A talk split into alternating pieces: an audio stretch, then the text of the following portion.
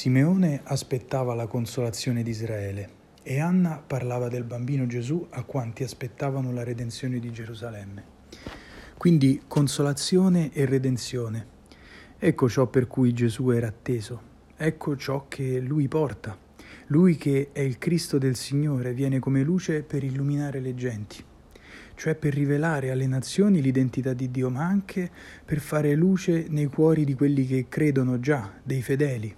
Per questo è segno di contraddizione, perché con la sua vita sarà di scandalo per tutti quelli che si credono esperti di Dio attraverso la conoscenza della legge, ma che in realtà non hanno veramente conosciuto la profondità del suo essere, che è l'amore.